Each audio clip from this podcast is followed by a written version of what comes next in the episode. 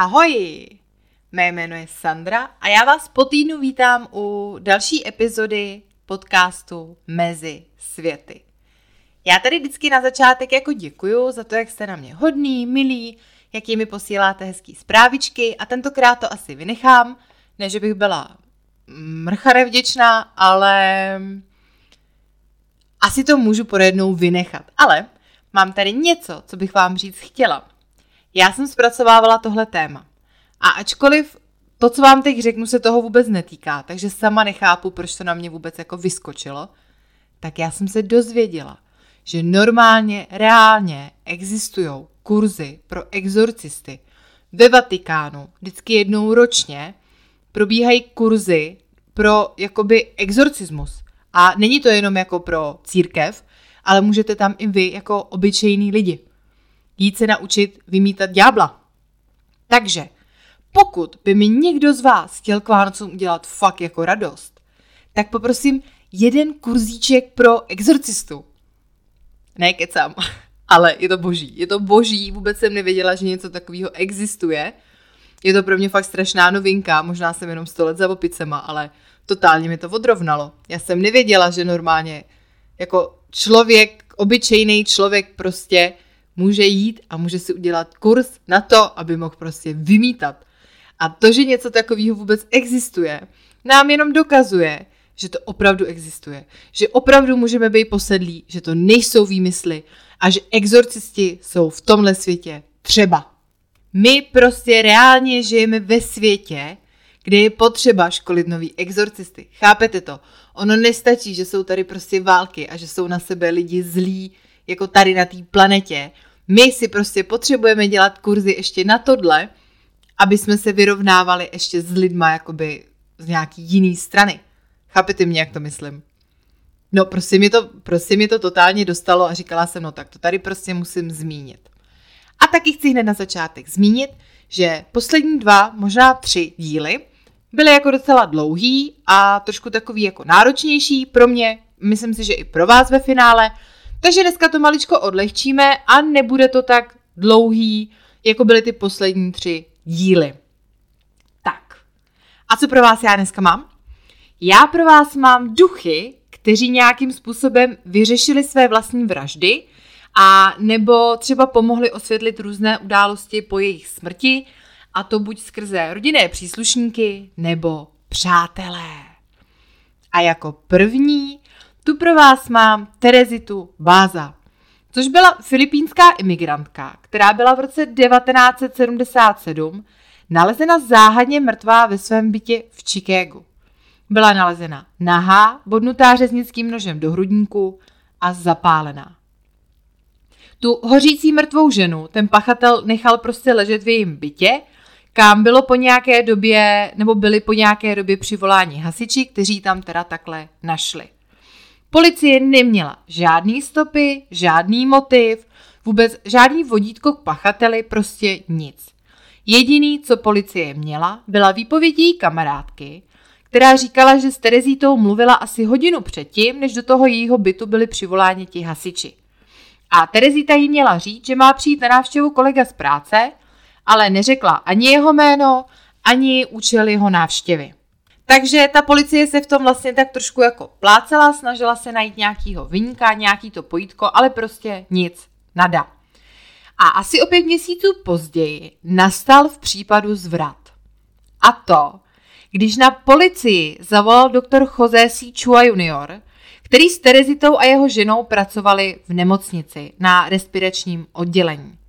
Ten měl policii říct, že jeho žena Remy Bias upadla do tranzu a skrze ní k němu promlouval duch Terezíty. A to dokonce v jejím rodném filipínském jazyce, nikoli v angličtině. První slova, která řekla, měla být. Pane doktore, chtěla bych vás požádat o pomoc. Muž, který mě zavraždili stále na svobodě. Doktor Chua byl samozřejmě v šoku a tak se jako zeptal, jak se jmenuje. A ona mu odpověděla, že Terezita Báza. Poté mu řekla, že jí zabil jejich společný kolega Alan Showery a že jí po zavraždění ukradl také šperky. K tomu samozřejmě policajti byli zprvu skeptičtí, Ale pak se jim začalo dávat jedna a jedna dohromady, protože o tomhle Alanovi jim ti spolupracovníci té Terezity říkali, že byl ve špatné finanční situaci a že mu Terezita finančně vypomáhala tak, že pro ní dělal drobné domácí práce, za které mu ona platila. Detektivové se teda nakonec vydali do Showeryho bytu, který sdílel se svou těhotnou partnerkou Jankou Kalmuk a zjistili, že Kalmuk má prsten s perlou a jadejtový přívěsek, který patřili Terezitě. Ta jim řekla, že Showery ty šperky dal jako pozdní vánoční dárek. On, ten Showery, původně to zabití samozřejmě popíral, ale po převozu na policejní stanici podepsal přiznání. Řekl, že Básu navštívil za účelem opravit jí televizi u ní doma, tam jí napadl, ukradl jí šperky a před odchodem jí zapálil. Nakonec byl tedy odsouzen, ale po šesti letech byl propuštěn na svobodu. Hezký. Myslím si, že tam měl schnít v tom vězení a měl by se snažit smažit v pekle, ale ne, po šesti letech na svobodu, myslím, že se přestěhoval do New Yorku a tam prostě veselé, veselé žije. Myslím si, že až do dneška asi, si myslím, já teda. A jako další tu mám vraždu Elvy Zony Heaster Shoe, která, která byla v roce 1897 nalezena mrtvá svým sousedem na zápraží jejího domu. Její muž Edward k ní koronera v podstatě vůbec nepustil. On ji držel v náručí a pokaždý, když se k ní někdo chtěl přiblížit, tak byl strašně agresivní. A dokonce i při ohledávání těla on ji jako oblíknul tak, že měla zakrytý krk a prostě si nepřál, aby ji nějakým způsobem zkoumali, jo? A oni to tak teda jako vzali, že si říkali, no tak on je prostě jako z toho špatný, tak jako dobře, tak nakonec to prostě uzavřeli tak, že umřela tak, že omdlela, silně se praštila do hlavy a na následky toho zranění poté zemřela. Jenže, jenže, jenže, jenže, její matka Mary Jane tomu věřit nechtěla a modlila se, aby pravda ještě vyšla najevo. Jedné noci se jí Elvišiu zjevila a říkala jí, že její manžel zlomil vás poté, co mu nechutnala večeře, kterou pro něj připravila. A na důkaz toho otočila hlavou o 180 stupňů a takhle hleděla na svou matku.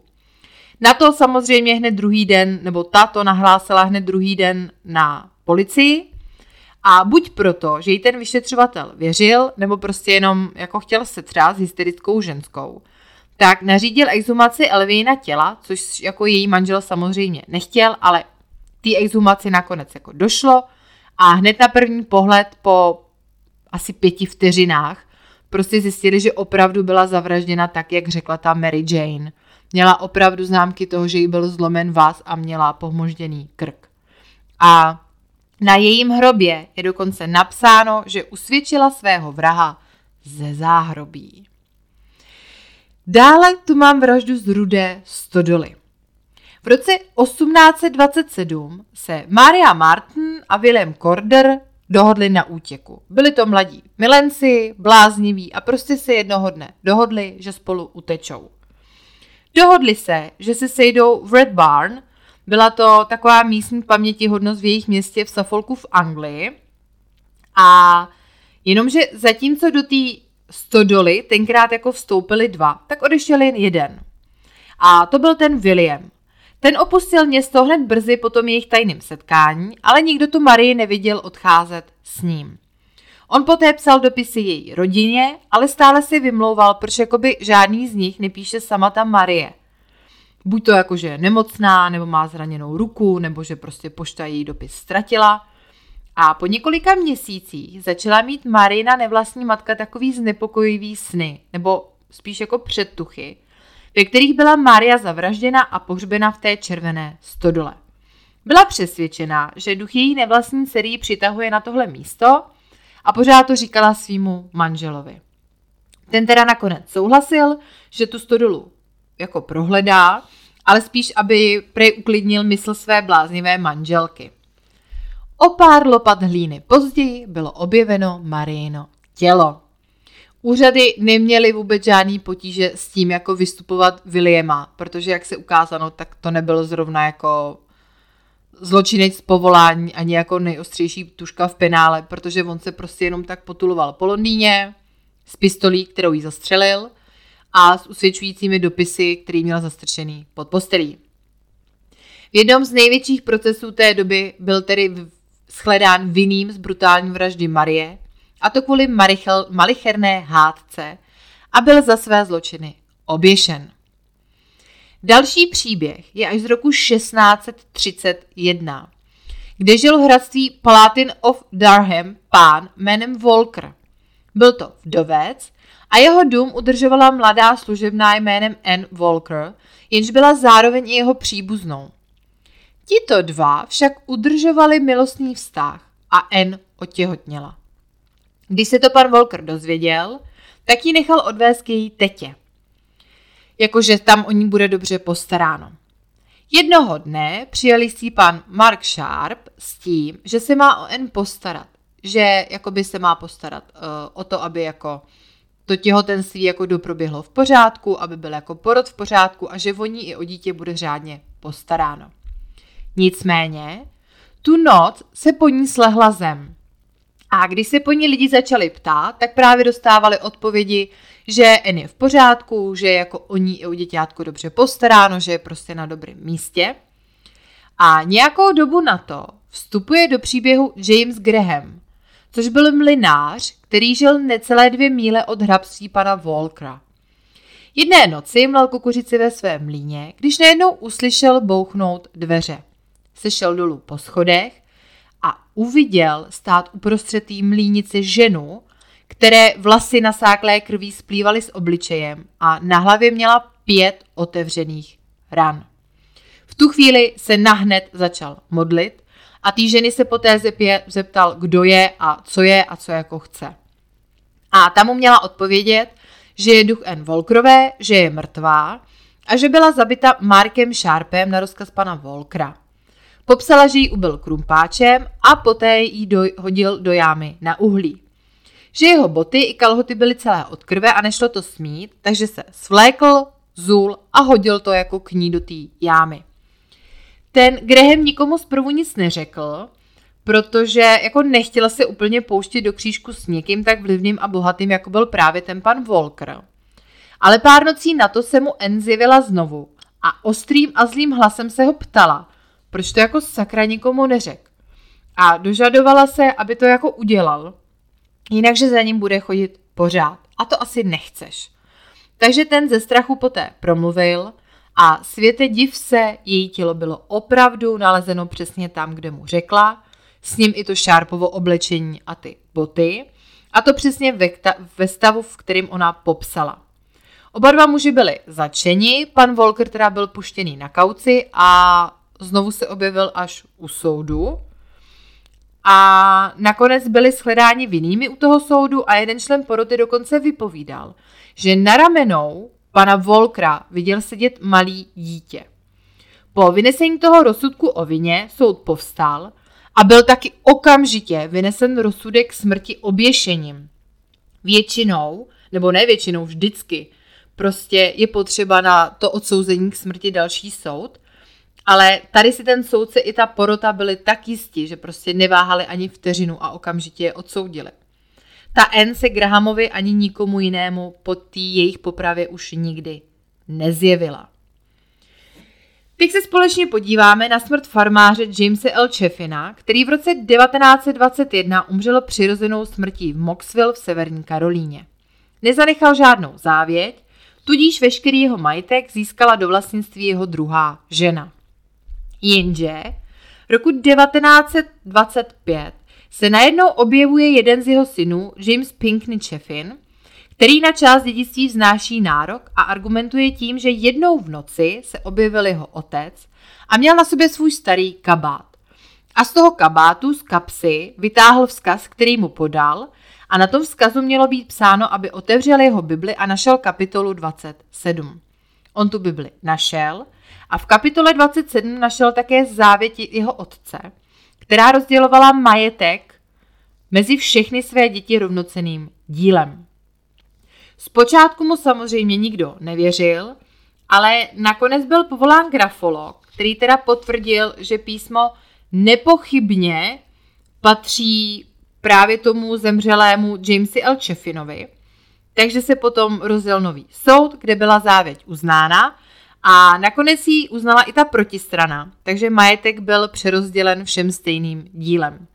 Jim se poté znovu samozřejmě už nikomu nezjevil, nejspíš mohl už v klidu odejít, že to prostě se nějakým způsobem všechno vyřešilo. A nakonec tu mám ducha pilota Desmonda Artura, což byl irský voják, který v únoru roku 1913 havaroval při cvičném letu kolem vojenské základny.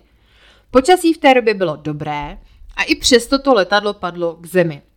Závěr byl tedy takový, že on tu havárii způsobil sám, svou nepozorností nebo nějak jinak svou vlastní vinou, prostě zkrátka, že to nebyl dobrý pilot. Tímto by celý příběh mohl končit, ale nekončí, jinak by tady nebyl, že jo?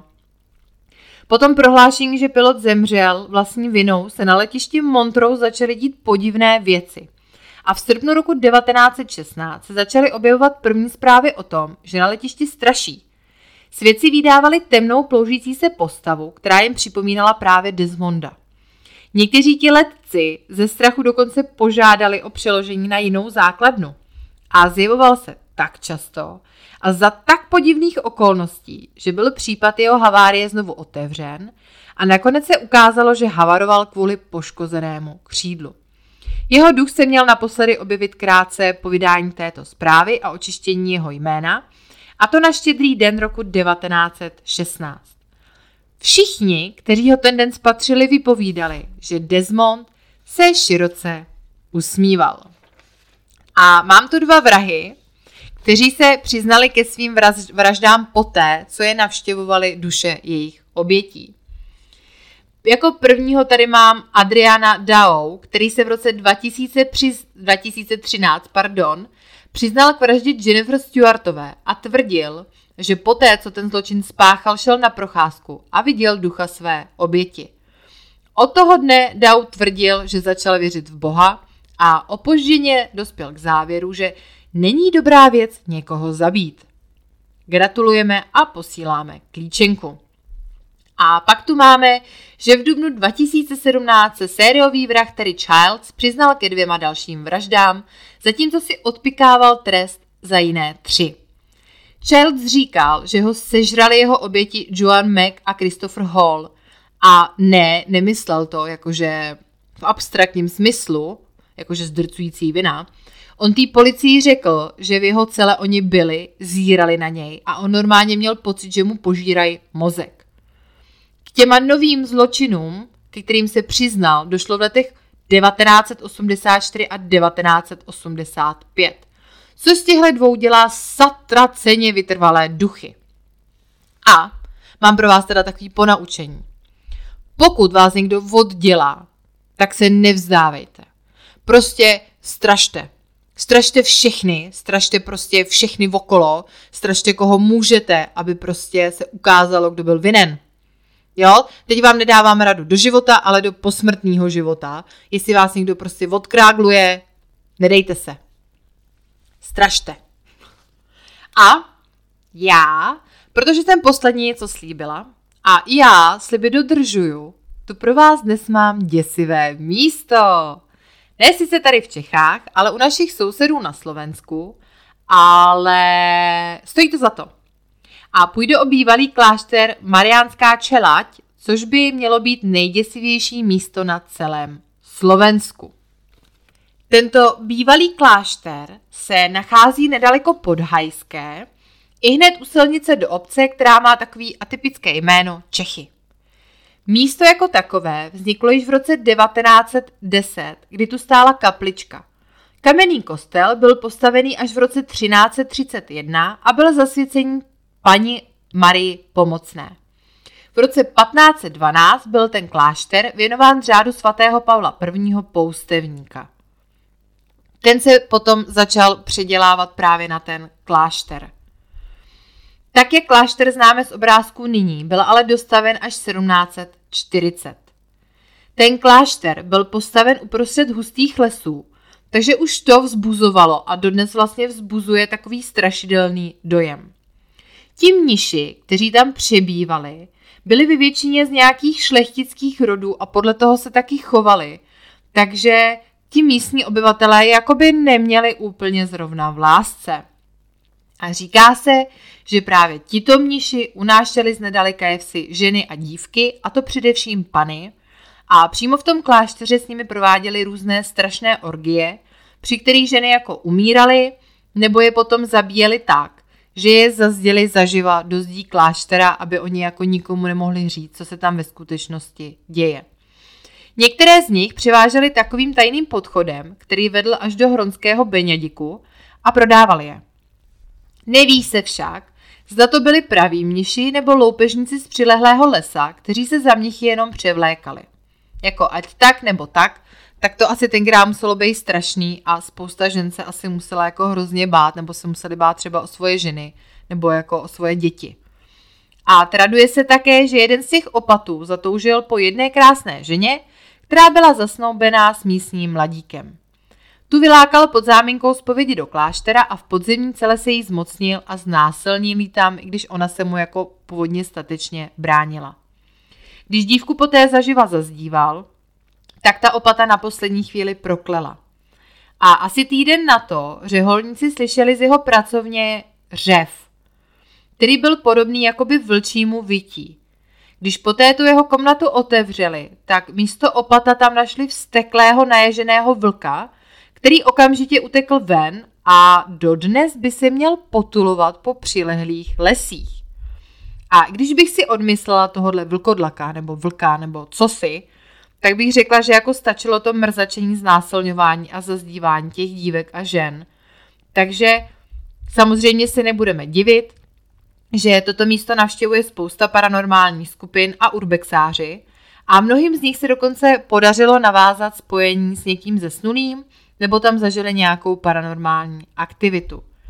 Jedné skupině se podařilo drohem, dronem zachytit obraz postavy. To video si najděte, mě to úplně odpálilo. Já si ani nedokážu představit, že by tam tu postavu mohli nějakým způsobem dodělat třeba počítačem až potom.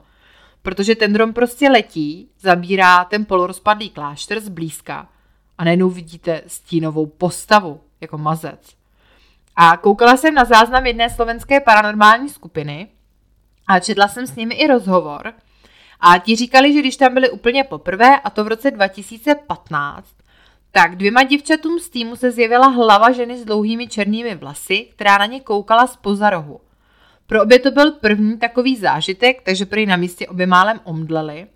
A ten vedoucí té skupiny je poté požádal, aby ženu nakreslili.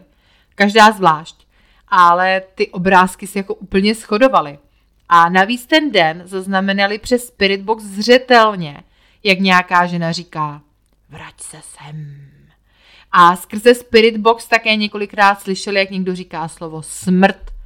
A ještě s nimi skrze ten box několikrát uh, promluvila entita, která se jmenovala Felix. A oni se později dopátrali, že nějaký Felix v klášteře kdysi opravdu žil. Na toto místo se taky vydává spousta satanistů, kteří tu poda- pořádají různé rituály a okultistické seance, což teda dosvědčují i malby po stěnách, anebo tam můžete třeba najít různě svíčky po zemi. A podle odborníků má místo opravdu negativní energii a spousta citlivých návštěvníků může cítit přítomnost kohosi, jakoby z jiných světů. Někteří se dokonce domnívají, že by tam měla být entita, která není původně z našeho světa. A nejspíš ji tam měli vyvolat právě ti satanisté, kteří to místo navštěvují. Jako vždy, Pravdu pravdoucí se už asi nedozvíme a můžeme maximálně místo navštívit, abychom třeba sami něco zažili. Ale to já s dovolením přenechám vám. Ne, že bych se bála, ale mě se tam nechce. Já z Rovínka nemám čas. A pokud mě poslouchá někdo, kdo tohle místo třeba navštívil, tak by mě hrozně zajímalo, jak jste se tam cítili. A pokud někdo takový neposlouchá a chtěli byste se tam třeba vydat, tak mi potom taky dejte vědět, jak jste se tam cítili. A já vám za to pošlu medaily za odvážnost, protože já bych tam prostě nevlezla. Že mám takové věci ráda, tak bych na takový místo prostě nevlezla. Já musím říct, že mě stačily unikovky strašidelný. Byla jsem na dvou a z jedný jsem s brkem odešla. To vám tady možná tak někdy povyprávím. Ale to třeba až příště. Já jsem totiž slíbila, že to dneska nebude dlouhý, abyste si taky jednou odpočali trošičku a připravím si něco dalšího zase na příště, tak se na to připravte a děkuji vám za poslech. Doufám, že se vám dnešní díl líbil. Doufám, že jste si ho se mnou společně užili a že jste to doposlouchali až sem. Neuvízněte mi někde do příště mezi světy. Mějte se krásně. Ahoj!